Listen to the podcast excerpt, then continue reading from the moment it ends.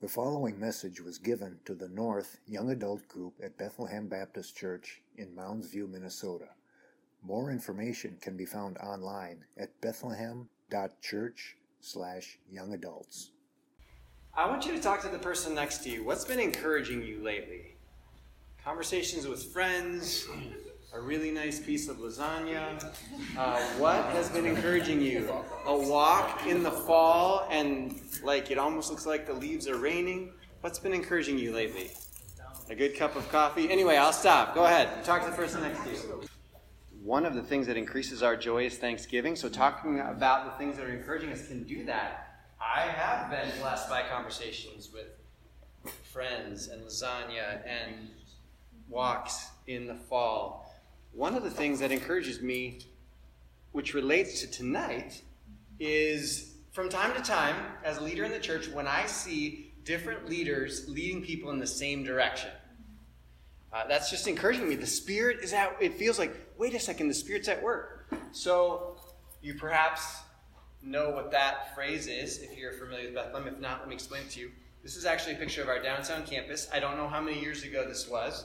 Uh, those are real people. I don't know who they are. But if you are in the downtown sanctuary and you're looking towards the uh, pulpit, you look up here on the wall, and that's where this is. Spreading a passion for the supremacy of God and all things for the joy of all peoples through Jesus Christ.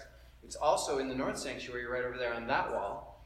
And Pastor Stephen is leading us through that. And as we gather together to hear the second message on worship, there's some connection there. What Andy Naselli shared on Sunday about the supremacy of God and how we're meant to glorify Him is very connected to worship. Well, some of you, a few of you, are helping with our students this weekend, and independent of Pastor Stephen and independent of the young adult ministry. Uh, our retreat is about worship, rejoicing in the Lord. And I get to share with you from the theme verse for that retreat, and I'm thankful that I get to do that so that I have the bandwidth to both be with you and serve them. And if you were here last week, I was in the back corner and took a picture of Daniel. It's dangerous. Uh, phones these days, it's dangerous. Daniel started this series with teaching through what is worship. Um, and you can go I believe Lexi put that up on wherever they're stored, and you can go and listen to it if you weren't here. But very helpful. Let me just review the definition. Worship is a response of thanksgiving, rejoicing, delighting, awe, wonder, praise, treasuring, prizing the reality of who God is and what He has done that is made public by verbal praise, obedience, and acts of love. So it's connection with who God is, and it's not just kept within us, it comes out. And kind of like what you talked about, what you enjoy, we do that all the time. If people hang around you enough, they'll know that you really like to work out, or you really like to go to this coffee shop, or you really like this music because it comes out of you. You talk about it, it's like, oh, they're into X or Y or Z, or they're into math or whatever. Um, it's what they're into, it's what they talk about, it's what they like. It's made public, verbal praise, obedience, or love. We're going to specifically talk about the verbal praise part. And what Daniel asked me to do is to root it in the scriptures. So it's going to kind of be an overlap from that and, and take us in some new directions. But it really is going to focus on what we talked about after the audio recording was cut off. Uh, and so thankfully I was here and got to hear some of the Q&A. And two questions that stuck out to me, um, among other things, a lot of things stuck out in that Q&A. But two things that stuck out to me is somebody asked, are we commanded to worship? Should that be a part of our definition? And another person said, how do we worship when life is hard? And I very much resonated with that because we all go through seasons I've been in a season where it feels like it's uphill a lot, or that the waves keep coming. Are we supposed to worship in those times? And if we are, how are we supposed to do that? So that's kind of where we're headed. Um, I'd encourage you, we're going to be all over the book of Philippians.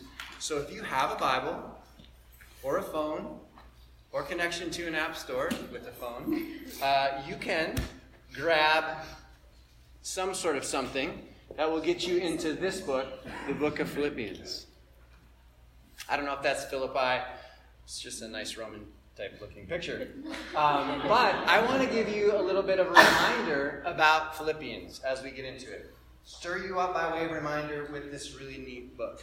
Um, first is that it was written to the first church in Macedonia. So if you remember, Paul is like, can't go this way, can't go that way, can't go here, can't go there. What am I supposed to do? And then this man from Macedonia comes and gives him uh, a word come over and help us. And it's so amazing. The help us is we must go there and preach the gospel. They're not on the side of the road with a bad tire. Their boat isn't shipwrecked. They need the gospel. So he goes to Macedonia. And where does he go first? To Philippi. Well, what happens there? He goes out to the place of prayer and meets Lydia, and she becomes a worshiper of the Lord because God opens up her heart. And then they have this entanglement with a spirit filled uh, servant and get thrown in prison. And what we're going to talk about today is beautifully illustrated at the formation of this church. So, where we're going is rejoice in the Lord always. At the formation of this church, when they're thrown in prison, in the innermost cell, probably in stocks, I think it even says it, you can look it up in Acts 16, they were praising the Lord and singing hymns in the night. And the people were like, listening in. Earthquake released, get out of town because, anyway, it, it's a great story, uh, great piece of history. Check it out. Written to the first church of Macedonia. Paul is in prison. So again, rejoice in the Lord always. This guy's in prison. And the Philippian church took care of him. They sent him this man named uh, Epaphroditus. Um, you can look up, I'm pretty sure that's the right spelling, but you can look it up. Maybe you want to consider that for your first child. I'm not sure, but um, I kind of like Epaphro a little bit. Um, anyway, I was talking about that with our students, so sometimes I'm weird. Epaphroditus, and the deal was he came to serve Paul in prison, and he got so sick he almost died. And this was before cell phones, believe it or not. Uh, there was a day before cell phones, and they couldn't send an email. They couldn't pick up the phone, a regular phone with those long, stretchy cords. They couldn't do anything.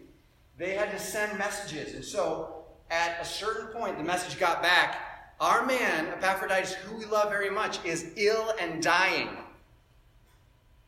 And the church was on pins and needles and freaking out and waiting for the next message. And Paul wanted to send this letter back with the healed man, Epaphroditus, so that they would rejoice that the Lord brought him back to life and pass along some other really important information. So, important information that Epaphras, Epaphroditus is okay and that he's okay even though he's in prison and some other important stuff. And primarily, this teaching, this encouragement, the strengthening of a church, which focuses on these two things. Paul is calling this church that he dearly loves towards their progress and joy in the faith. You cannot go very far in Philippians. About 12 different times it talks about rejoicing, according to one scholar. And I'm not sure if that also includes the places a few times where it talks about glorying in the Lord. Maybe, but it's all over the place. And then their progress and joy in the faith. This was a church that he loved. This was a church that was doing some really great stuff. And yet, he didn't want them to just sit back and coast. He wanted them to lean in throughout 6 verse 1, um, or 1 verse 6, and several other times. His prayer is that they would um, abound all the more. And his desire for them is that they would grow up and continue to pursue Christ. So before we even dive into the verse that we're going to look at, I just want to ask you where do you need progress in the faith? Is that kind of your vision? Okay. Um, maybe maybe I, I know who Christ is. I've been saved. I've been growing. He's changed me. Are you at a stagnant place? Do you feel like I'm there, or do you feel like there's more here? Let me just say, there's more here. And where do you need joy? Where do you need joy specifically in the Lord? What's getting in the way of that? Or if you're here and you're like checking out this Christianity thing, that's awesome. We're so glad that you're here. Come find out more about Jesus. Faith in Him, joy in Him. Hopefully, you'll get a little bit of a glimpse of that tonight. So, where do you need those things? Um, Scripture Type is a website that does cool things with scriptures and makes cool things. They have a cool thing of this, but I didn't get their permission yet to use it. So, anyway, I'll just tell you about them because here's the deal with Philippians 4 4. It's at the end of the letter. Um, we don't really write letters anymore, so. Uh, but if you did write letters, and maybe you do, uh, you're awesome. Maybe that's your thing, and everybody knows it. I don't. But um, if we write letters at the end, it's sort of like, oh man, I got to say this and this and this and this and this. It just kind of goes. That's kind of where we are in the end of Philippians. Philippians 4 4 is not connected grammatically to anything else. So it truly could be on Instagram, rejoice in the Lord always. Again, I say rejoice, period. And you're not like, I don't understand the but at the beginning of that. What is that connected to? And what's the context? And why does it say therefore at the beginning? It doesn't have any of that. It just simply says, Rejoice in the Lord always, and again I will say rejoice. Ten words in English, seven words in Greek. It's all just right there. But it is in an important context. And I think if we look at some of the context, it maybe gives us some help with the stress always, which we'll get there in a second. But what I hope to do is open up what this verse means and then we'll look at the context. And the context is only like an appetizer. It's an appetizer to see where, where, where do I need to go find the full meal deal? Where do I need to dig in a little bit more? I'm going to pray for us one more time, and then we'll look at this scripture. God, it is good to be with this people, to be in your word. Thank you so much for the gift of this book and the chance to look at these things. Thank you that we could sing to you with a gathered people that we could sing to the Lord a new song for many of us. Um, would you help by your word and by the gifts that you supply to us to stir up more joy in Jesus? I pray this in Jesus' name. Amen. So let's look at this word by word, phrase by phrase. It begins with rejoice. Now, this sentence is going to get longer. That's why it starts with a plural. I know a plural is not a really good sentence, but that's where it's starting. The sentence begins with a plural. So, rejoice is a plural. A plural what? Well, we'll find out in a second, but it's a plural. It's to all believers in Philippi. It's not to selected people. It's not to those with very skilled vocal cords. It's not to people that kind of get excited about these spiritual things. Um, it's to all believers in Philippi at all times and all places. It expands out because it's written by an apostle to the church. It's to all people in all times and all places. Rejoice. It's also an ongoing command. Um, in the Greek, it's continuous. So it's kind of the difference between a treadmill versus a step. How many of you have ever been on a treadmill before? Eventually you get off, of course, but the idea is that that is different than rejoice. Good, done. Next. It's a rejoice in the Lord, and of course, this says always. It doesn't say that in chapter 3, but, um, but it is. It's, it's an ongoing command. Oh, it's a command. Now I'm telling you that. It's a plural, ongoing command. But this is really important. When's the last time you thought about what it means to have a letter from Paul? You, you can actually find some really cool letters. You can find the letter from a Birmingham jail and read it and, and be like, wow, that's a good letter. Or you could find other letters in history and say, wow, this is a letter from Paul. And he said in 1 Corinthians 14 37, he's, he was talking about spiritual people who were maybe acting spiritual and rejecting him. And he said, if they reject me, they should be rejected because what I write to you is not a command of the guy named Paul, it's a command of the Lord. Just remember, God wrote this book through people, but this is his command.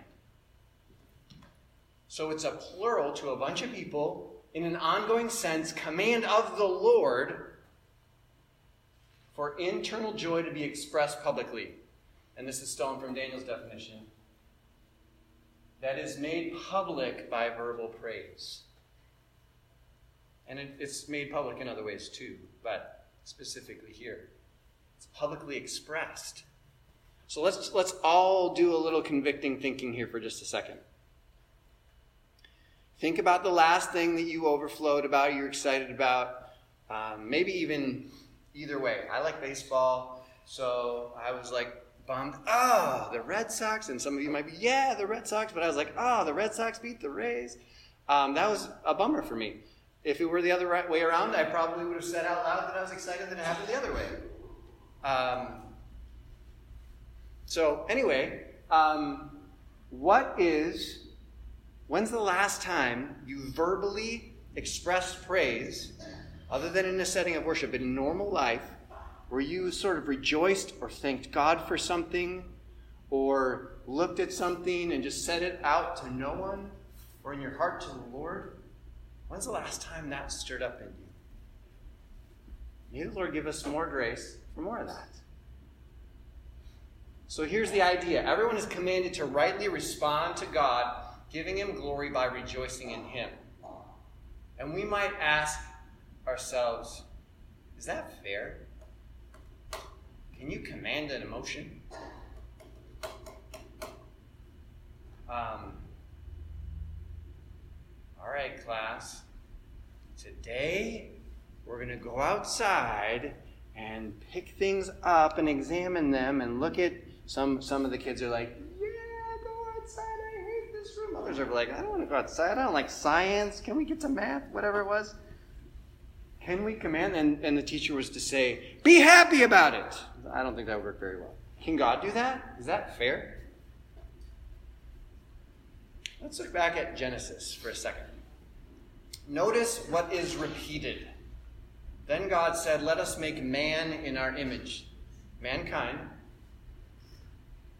after our likeness. That's sort of re- repetition of ideas dot, dot, dot. So God created man in his own image.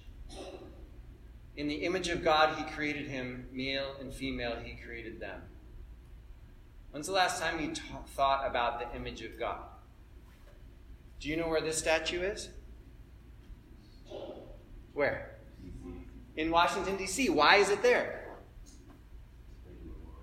It's the Lincoln Memorial. Good. And why is there a Lincoln Memorial? To remember somebody important. So if it was just a big old rock sitting in the middle of DC, maybe it would be impressive, but it's made in an image of somebody for a reason. So we're like, wow, the 16th president of the United States, God helped him. He was not a perfect man. God helped him do some really cool stuff. And we want to remember that. You've probably heard this before, but God has seven billion statues walking, talking, singing, doing so much more than this statue does. Singing, engaging, receiving suffering, passing out the fruit of the Spirit, and all sorts of other messy stuff because we're broken people. But we are made in His image, to image Him. That's why He designed us. Let us make man in mankind in our image, in our likeness, to display us. And then he went and, and captured a people for himself that they might image him again. Because they have his law and his word and his temple and his instructions. And he captured some and chose some and predestined some and gave them his spirit that they might image him with new hearts but all people were designed to image him. That's what we were made for. Whether we think it's fair or not, it's right. It's our design. We were made to worship, image, display, rejoice in his splendor. It's the purpose for creation. Now, if you're honest with yourself, and you're honest either on the side of I am a believer and I'm not rejoicing in the Lord always, or I'm not a believer, I'm not trusting in God, I'm not, I don't want this, I don't know what to do with this, this is a little weird. um, but He made me that way. This is what God says. I'm understanding this is God's command. Something's not right. Well, this is God's design for every one of His creatures, yet we suppress this truth. You know, um, how many of us are consciously posting things on Instagram to image God? Or are we like, check out my weekend? Or check out my new shoes? Or check me out? Seriously. Um, they probably don't look like that or like me. But anyway, um, we don't do this. We suppress this truth. But God, even while we are his enemies, died for us, paying the penalty on the cross. And through faith, I really like this quote.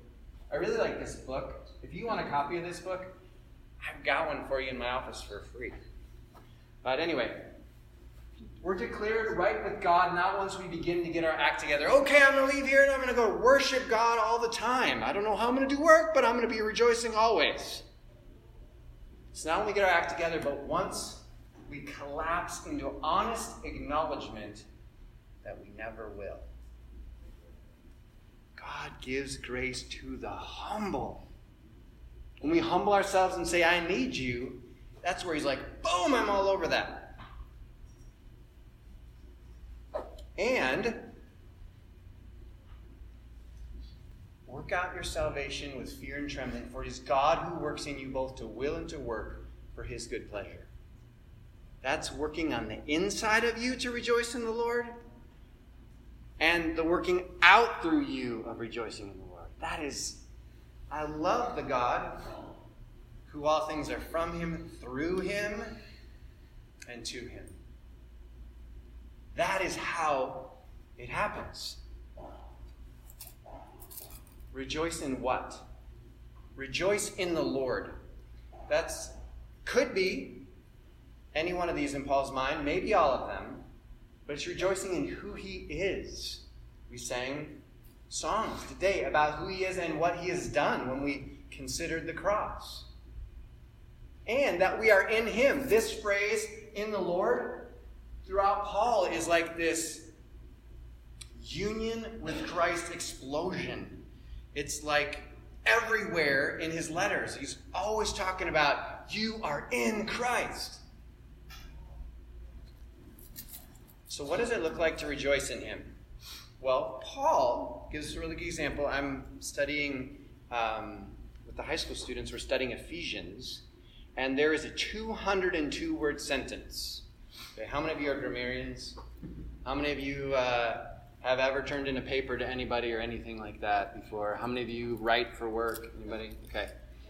If you gave your boss a 202 word sentence, they probably will pass it back to you. If you gave that to a professor, they may have questions, but not with Paul. This dude likes to write, and this is his second longest sentence. He has a longer one than that. But anyway, um, this is, notice right away Blessed be the God and Father of our Lord Jesus Christ, who has blessed us in Christ with every spiritual blessing in heavenly places. Things you cannot even see, they're heavenly places. There's another dimension that's outside of what we can perceive. We've been so blessed by God there. How?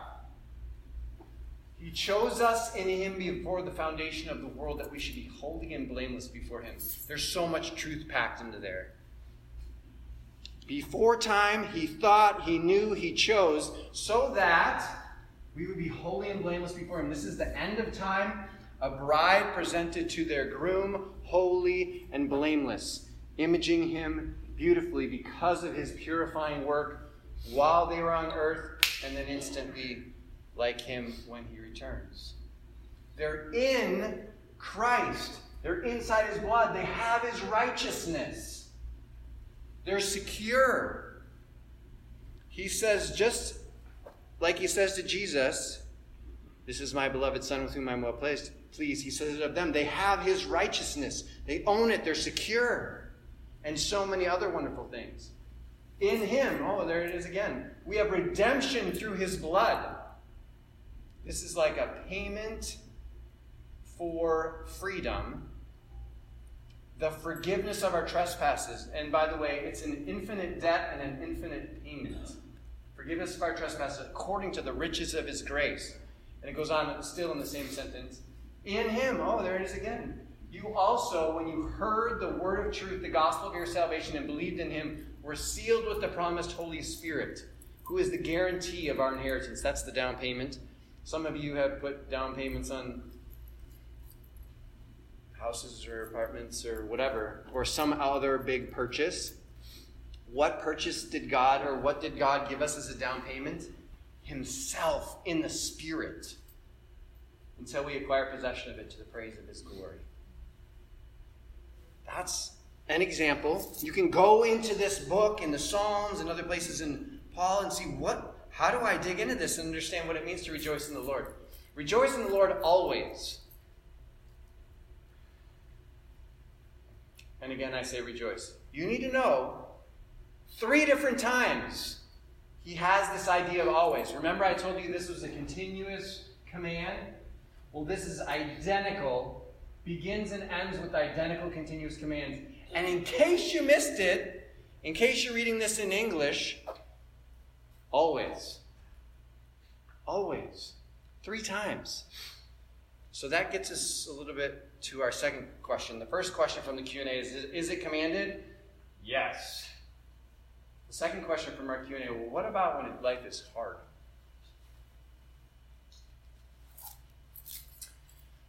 Thieves that steal your joy.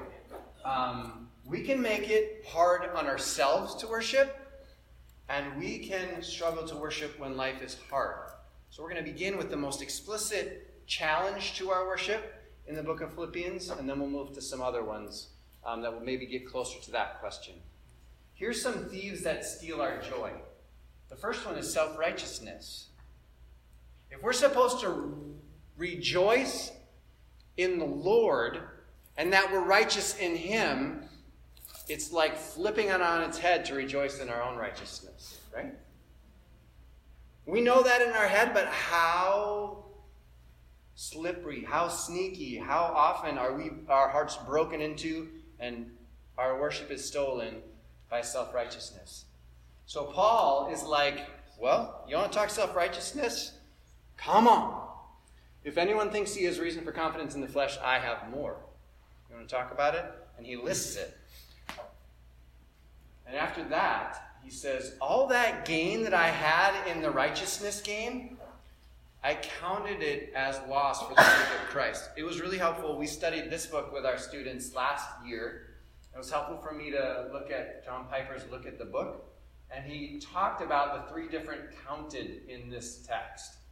Um, I counted it as loss. So one, at one point he's saying, and, and for believers, we come to the place where we realize we're not good people.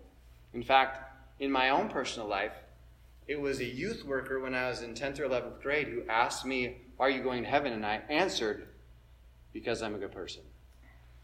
And she was like, What? That's not what the Bible says. And Ephesians 2 8 and 9 says, For by grace you've been saved, and this is not your own doing, it's the gift of God. So at that point, I drove away from that conversation thinking something is not right. And I counted my, what I was thinking was for me, was not for me. It wasn't helping me. So that's a one time pass. Indeed, I count everything as loss. So that means you're just doing life and like, hey, can I help pick up the chairs? And then you're walking away and they're like, I'm so thankful that you pick up the chairs every week. And we're like, oh yeah, that's loss. Christ's righteousness. I have to keep pushing the refresh button on the website of this. I count everything as lost because of the surpassing worth of knowing Christ Jesus my Lord. And it goes on. For his sake, I have suffered the loss of all things and count them as rubbish. Even when I look back and say, look at all that I could have had, still gain. In order that I may gain Christ and be found, hey, in him not having a righteousness of my own that comes from the law, but that which comes through faith in Christ. The righteousness from God that depends on faith. I'm, I'm going to talk about some different subjects like self righteousness. I'm not going to tell you everything about this or any other thing as we conclude this time. But one thing I think I would like you to notice, and that's been helpful for me, is to notice how connected these worship stealers are to fighting being in Christ and how much rejoicing and recognizing that we're in Christ and that He alone is our righteousness is the solution. So, what lies of self righteousness creep in to steal your joy? These are these creep up in our hearts all the time, seeking praise for good deeds, thinking the fruit of the Spirit is the fruit of me, and that's those are just ideas. Is self righteousness stealing your joy in worship, your joy in Jesus? It was really helpful for me recently to understand the theme in Scripture that I hadn't seen before called pouring out your heart to the Lord, bringing Him my emotional brokenness, my struggles. Um, it's something that I did earlier in my life when I was a new Christian, sort of had a pause and then came back to it. And it was so good to pour out my heart to the Lord and just kind of go, wow, here's all the things I'm thinking and feeling. And I know that it's a mixture of good and bad and probably a lot of bad. And have the Spirit come and shepherd me and show me, yeah, a lot of it is bad. And to come to the place where it's like, Jesus, you are my only hope. I can't undo all this yuck. I need you. It makes the gospel sweeter when we fight self righteousness. Opponents, enemies of the cross. So when life is hard, life is definitely hard when we feel like we have enemies when we feel like we're fighting, when we feel like we're up against some people that are coming at us or they're out for us, whether it's explicitly enemies against believers or just simply opponents. I won't give you all the scriptures, but you can look at them here. But here's some of the challenges to worship that show up in those texts. He says, Don't be afraid. So then that means that fear is a real reality when we have opponents. We need to stand firm, is what he calls them to. So that means we can like step back or like, whoa, we're gonna let you pass. I'm gonna just kind of hide over here in the corner. Buying into their lies.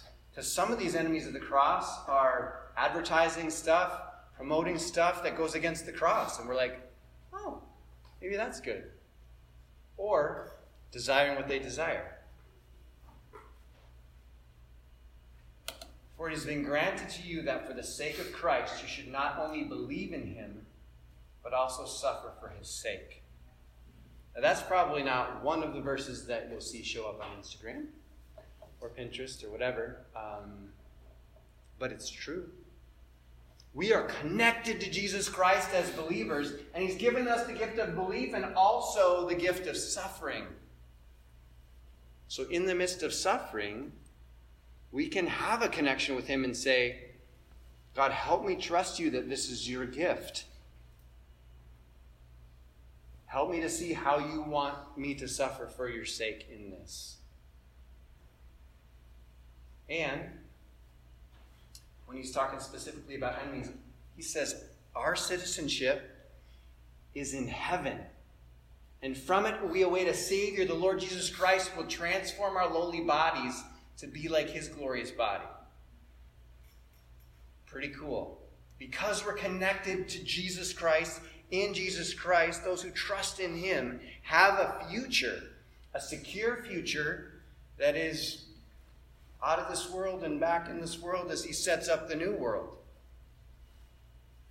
by the power that enables him to subject all things to himself. So if there's enemies who are promoting and going after desires and it looks tempting, remember this world is passing away. That's how the Apostle John talks about it. The sun is already setting on this world, and pretty soon there will be no sun over the horizon. And Jesus will show up and subject all things to himself. This shows up a couple times in Philippians. Do you realize at the end of the awesome hymn in Philippians where it says, And every knee will bow before him? Some of those knees will be forced by the power who subjects all things to himself to kneel before him. He talks about the enemies of the cross that are glorying in their shame. They're, they're rejoicing in what will one day be their shame. We don't want to do that. We want to glory in the thing that will be our forever glory. That's why we should seek His grace to rejoice in the Lord always. What lies about enemies or opponents are creeping in to steal your joy? They're against me. This is freaking me out. They're convincing everyone, and they're going to win. There could be a lot of other things that you could put there. Philippians 2, conflict. Raise your hand if you love conflict. Okay, I've seen a few. Okay, that's good. Some of us are designed to handle conflict. Um, if there's an over exaggerated desire for conflict, let's talk afterwards. Uh, anyway, conflict. Conflict. It's hard. It's stressful. It's draining. It's a struggle. Some of us need to do conflict for our work. That's great. I'm not talking about that. Conflict. There are people in the church who are so well known and they're so against each other and it's so conflicted. Euodia and Syntyche or whatever, that Paul in his letter says, I entreat both of them to agree in the Lord. I entreat this person, I entreat this person to agree in the Lord. Notice again, it's in the Lord. But I'm, I'm entreating both of them. There's no partiality. Both of them needs to move towards each other and figure this conflict out. And he also, because they're connected with the body, gives them help. He offers them help from the church to do that. And then a little bit later, this is a different kind of conflict. It could be somebody ripped you off, and you need to let your reasonableness be known to everyone, or it's somebody's after you and they're thinking that you messed up and you're like, whoa! And all of a sudden your dander rises. Uh, a little bit like my dog. We were, I, it was so weird. My dog was, we were walking the dog and like hair on his back and on his shoulders is like, I don't like that other person over there. That happens to us inside when somebody comes after us. But this says, let your reasonableness be known to everyone. The Lord is at hand. Remember there's a Lord who's at the door. He's going to open it, it's going to be done. And anything that you felt like you needed to stick up for, He's got you covered. And He's also got all the stuff that you can't stick up for covered if you're in the Lord. Agree in the Lord, help because you're connected to the body of the Lord, and the Lord is at hand. What lies about conflicts are creeping in to steal your joy, your rejoicing in Jesus? I could never be reconciled with them. Are they believers? Jesus Christ died to reconcile you with other believers. They hurt me, so it's their responsibility to come to me. I'm not going to them. Well, the scripture talks about both sides. If somebody has something against you, go to them, and vice versa this is a mentality of our day and age, people. Um, I'm the one who's experiencing this really bad thing, and it's up to them. Well, talk with another believer about that. Share the story with them. Get help. Can go with you. A couple more. These are all in the, the context of it. I should be pointing to these verses, but I, I mean, the scriptures are up there, but these are all in the context right around verse 4. Do not be anxious about anything. Don't you just rejoice when you're anxious? No. Nobody rejoices when you're anxious. We just want to stop being anxious. We rejoice, okay, I'll rejoice when I'm not anxious anymore. Don't be anxious about anything. That is huge and broad, and we're, we're very helped by humbling ourselves underneath the mighty hand of God in 1 Peter 5. But do not be anxious about anything, this is a thief that steals our joy. But in everything by prayer and supplication, do you remember? Let me remind you the reason that we can go to prayer is because we're in the Lord. In Jesus' name, I pray, by his authority, because I'm connected with him, with his authority. But in everything by prayer and supplication, with thanksgiving, let your requests be made known to God. We can go to God because we're in him. And the peace of God, which surpasses all understanding, will guard your hearts and your minds in Christ Jesus. Again, in Christ Jesus. The peace of God, which surpasses understanding, will guard your hearts and your minds in Christ Jesus. The Lord cares for us. We can cast our anxieties on Him. And we can rejoice that He gives us peace even when we struggle. anxiety, and all sorts of things. So, what lies about anxiety are creeping in to steal your joy? It's up to me, and I don't have the ability or resources. And that could be in all sorts of places. It could be at work with a to do list that just you just keep flipping pages. It could be in relationships, like I just don't have the ability to do this. Could be in all sorts of different places. It's up to me. Remember, this is an atheistic thinking. Is it up to me? In some ways. Your to do list is not going to to do itself. But if we're not factoring God into the equation, we become anxious and focus on ourselves. This might be the last one. Abundance or lack. How many of you think that abundance steals your joy? Woo! I won the lottery! I'm not joyful anymore! Although, how many people who won the lottery are joyful for a long time? They're joyful for a while, and then their friends are joyful that they're rich and they want their stuff. Anyway, it's, it's complicated. I haven't done it, so I can't give you any personal experience. But anyway, Look at what Paul says I know how to be brought low and how to abound. In any and every circumstance, I have learned the secret of facing plenty and hunger, abundance and need. Plenty and hunger, abundance and need. On both sides of the teeter totter, we can lose our joy. So, what is the secret? I can do all things through him who gives me strength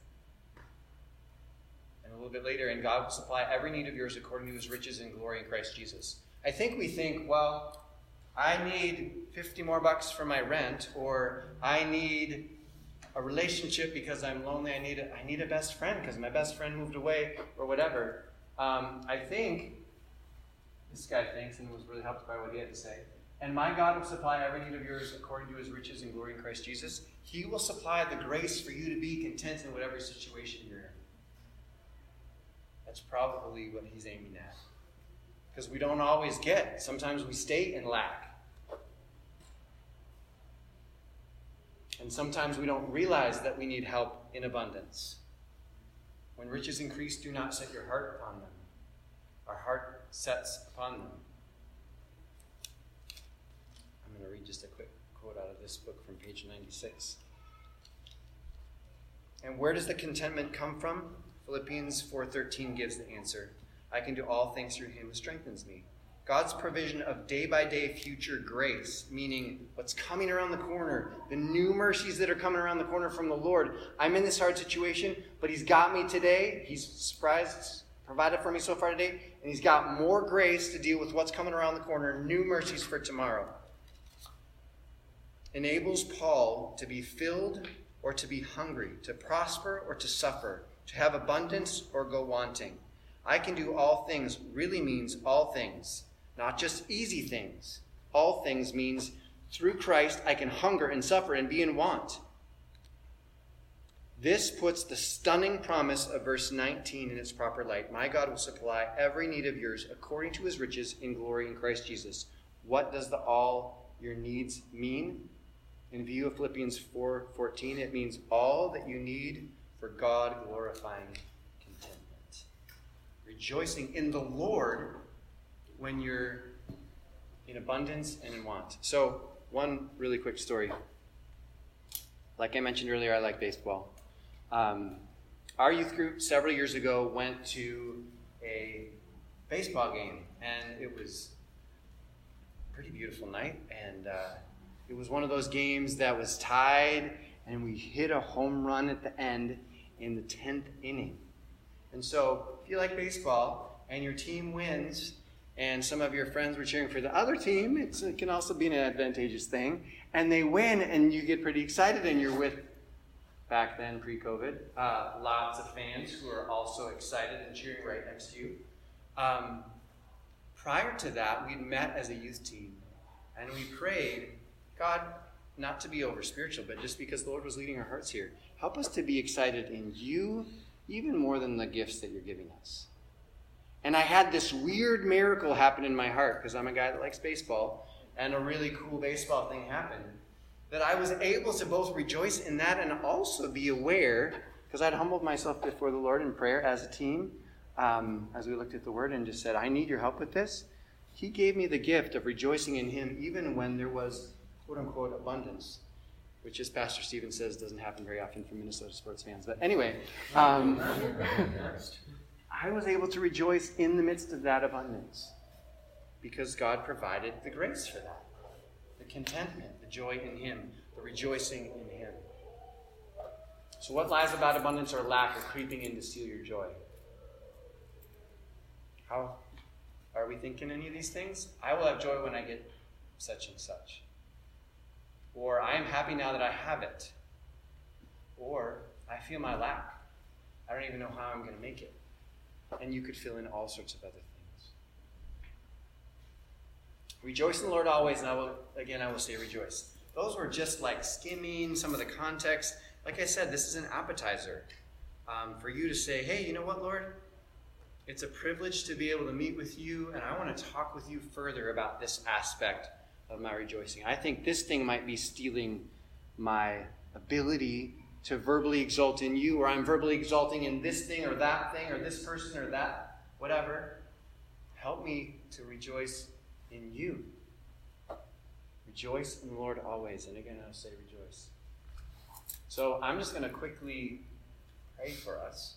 But before I do, I'm going to read this and just think where do I need the Lord to help me work out my own salvation with fear and trembling?